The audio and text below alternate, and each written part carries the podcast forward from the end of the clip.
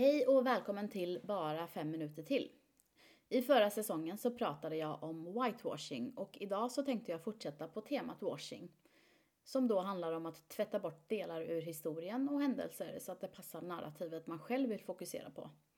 Man vill helt enkelt framhäva sina egna goda gärningar för att i sin tur kunna behålla sin maktposition.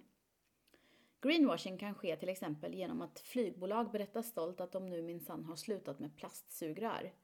Vilket i sig och som enskild handling är bra, men när man ser på det stora hela som begås av flygbolag varje dag så är det en droppe i havet av åtgärder som de skulle kunna genomföra för klimatet. Detsamma kan man se i klädbranschen. Vi vet att låga priser innebär låga löner och sämre arbetsmiljöer till arbetarna. Trender i sin tur uppmuntrar till överkonsumtion där konsumenter köper och gör sig av med kläder i ökande hastighet, vilket leder till ökad textilavfall. Men samtidigt så har då företagen en liten kollektion där materialet är till exempel ekologiskt och med en text tryckt på bröstet med stora bokstäver där det står feminist för att visa sin egen progressivitet. Kollektionen är dock en bråkdel av den stora mängd textil som produceras av bruna och svarta kroppar till knappt skäliga löner i farliga arbetsmiljöer. Som då dessutom skapar avfall och föroreningar som förstör samhällen och länder i globala syd. Mer än 60 procent av tygfibrerna är nu syntetiska och härrör alltså från fossila bränslen. En artikel från Princeton visar vikten av environmental racism och hur till exempel placering av giftiga anläggningar påverkar.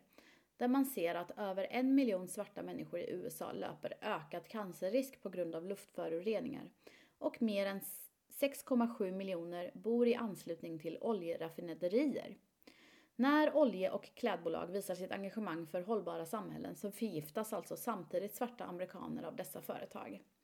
Medan H&M, Shane, Fashion Nova, Forever 21 snackar om gröna kollektioner och socialt ansvar så fortsätter de alltså att använda syntetiska material som förstör.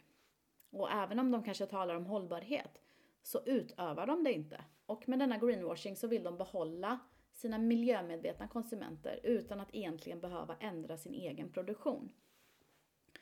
Pinkwashing som term myntades i början av 2000-talet för att kritisera företag som å ena sidan marknadsförde produkter med rosa band för att skapa medvetenhet kring bröstcancer, men då samtidigt också tillverkade och sålde produkter som framkallade cancer.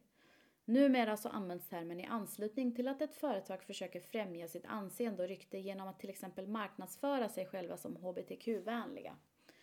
Ett väldigt uppmärksammat exempel på pinkwashing är Israels PR-kampanj för att marknadsföra sig själva som Mellanösterns gay-mecka. Man har problematiserat detta som ett försök att maskera Israels kränkningar av mänskliga rättigheter mot palestinier, oavsett sexualitet. Queer-palestinier skonas inte när palestini palestinier bombas i massor och är inte heller befriade från marginalisering under israelisk apartheid. Palestina lider av kolonialismens och ockupationens våld, tillsammans då med lager av homofobi och transfobi. Israels kampanj är särskilt ironisk i ljuset av dess bristande hbtq-rättigheter, till exempel på grund av ortodox religiös lag så förbjuder Israel homosexuella par från att delta i äktenskap och adoption. Femwashing är när företag kapitaliserar på jämställdhet och kvinnors rättigheter. Man använder alltså budskap om kvinnors rättigheter för kapitalistiska vinster. I dess kärna ser vi hur patriarkatet skapar osäkerhet i kvinnor för att sedan sälja frihet och self-care och empowerment som kapitalistiska former av befrielse. Och nu när internationella kvinnodagen närmar sig så kan du ju försöka hålla utkik efter egna exempel på femwashing. Alla sorters washing, oavsett om det är whitewashing, greenwashing, pinkwashing eller femwashing, så används alltså dessa washings som en strategi för att distrahera från andra förtryck. Det begås till exempel för att politiska partier ska kunna snacka om den så kallade nya feminismen samtidigt som man kriminaliserar bipocktäta områden.